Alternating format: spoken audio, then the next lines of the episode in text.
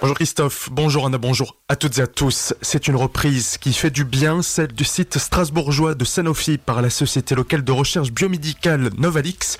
Une bonne chose pour l'Eurométropole qui voit dans cette officialisation réalisée la semaine dernière la possibilité de maintenir un savoir-faire précieux sur le territoire, ainsi que la marque de la dynamique et le développement des entreprises locales investies dans la filière santé. Cette reprise d'un site de recherche scientifique d'un grand groupe français par une société strasbourgeoise devrait en outre permettre de stimuler la croissance des acteurs locaux qui s'investissent dans l'économie de la santé avec la création annoncée d'un campus de recherche sur le nouveau site de Novalix. Les écoles alsaciennes dans la panade, tout comme les collèges et lycées depuis l'instauration début janvier d'un nouveau protocole sanitaire, bien qu'en l'état il n'est pas tenu très longtemps, qui est rapidement allégé, la gestion de la situation sanitaire en milieu scolaire reste plus que compliquée pour les directeurs, encadrants ou enseignants, certains ayant l'impression qu'après deux années de pandémie, rien n'était appris par les dirigeants, si bien que des directeurs regrettent aujourd'hui de faire le métier de la sécu tout en devant faire face au mécontentement des parents. Pour eux, ce protocole ne protège pas les enfants, plus d'être difficilement mis en place. Face à cette situation, dans les écoles élémentaires et primaires, tout comme dans le secondaire, plusieurs syndicats enseignants appellent à faire grève au niveau national ce jeudi. Grave accident hier matin l'usine hydroélectrique de Markolsheim. Un homme a fait une chute de plus de 10 mètres alors qu'il nettoyait une des turbines de l'installation mise à l'arrêt pour ce faire. Les pompiers de Markolsheim sont arrivés sur place mais ont dû attendre des renforts du GRIMP venus de Strasbourg. Le groupe de reconnaissance et d'intervention en milieu périlleux vu la difficulté liée au lieu pour extraire la victime. Près d'une vingtaine de pompiers présents sur place et l'homme a été évacué par les airs grièvement blessé.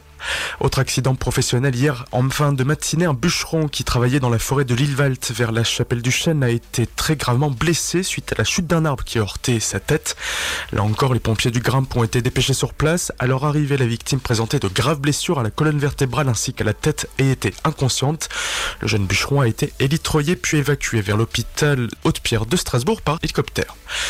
Le conducteur d'un scooter, pas vraiment au courant du code de la route.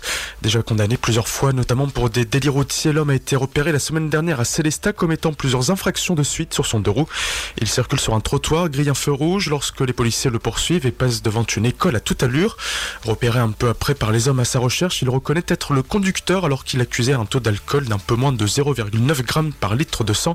Jugé hier à Colmar, l'homme n'a pas vraiment reconnu cet tort, prétextant préférer le scooter à la voiture car c'est selon lui moins dangereux, tout en expliquant ne pas vraiment connaître le code de la route.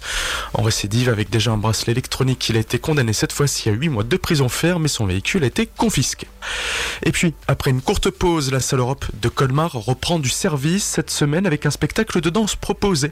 Gaël Ducalibrel, directeur de la structure, nous donne quelques précisions sur cette représentation. C'est très chouette parce que c'est la compagnie Mutos, dont la responsable artistique euh, qui s'appelle Claire Urpo est aussi danseuse et chorégraphe. Et euh, c'est un duo de danseurs euh, donc au plateau qui va explorer complètement le milieu des éléments naturels. Et donc ce qui inspire beaucoup ce spectacle de danse qui fait à peu près une petite heure, c'est tous les mouvements naturellement présents dans notre environnement, que ce soit les éléments qui interagissent entre eux, le vent dans les arbres, le développement du tout petit, donc vraiment tout ce qui est mucus, tout ce qu'on peut retrouver quand on se balade en forêt, les bruissements de feuilles, les mouvements de pousses de plantes, etc. Et en fait, pour imager tout ça, la chorégraphe a utilisé un travail avec un tissu, un grand grand tissu qui prend beaucoup la lumière et qui est très chouette, et en fait euh, qui permet vraiment euh, de projeter une surface de danse sur laquelle le public va se raconter des choses. Tentative d'évaporation sera jouée ce jeudi à 20h à la seule robe de Colmar par la compagnie Mutos, et votre argent ne s'évaporera pas si vous avez envie d'y aller, car le spectacle est en accès libre dans la limite des places disponibles. Plus d'infos à retrouver sur le www.salle-europe.fr.